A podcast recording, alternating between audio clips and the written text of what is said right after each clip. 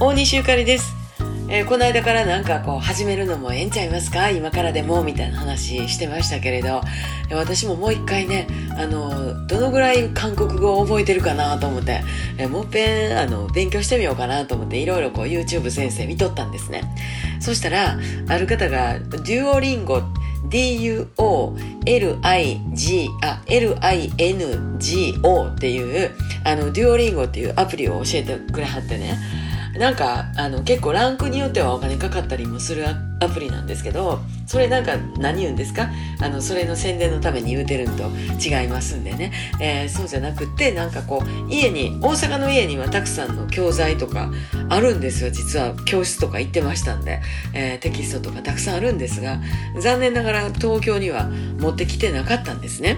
で、まあ最近はいろんな人がいろいろと勉強の仕方とか教えてはるんで、そういうのちょっとどんなんかな思って、えー覗いてみましたら、そのアプリを紹介なさっていたので、面白そうやなと思ってやってみたこれが面白くて、あの、本当はなんか英語とかもっと勉強したらいいのかもしれないんですが、まあこのコロナ禍がまた収まったらね、韓国の耳とか自分とかみんなに会いたいじゃない。ねどっか行きたいなっていう時に、ね韓国語覚えてたらいいなとか、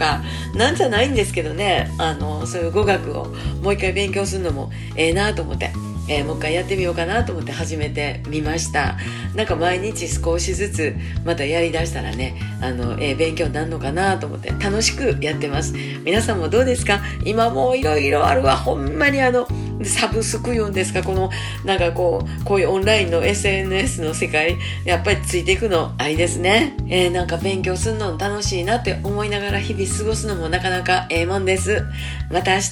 大西ゆかりでした。明日。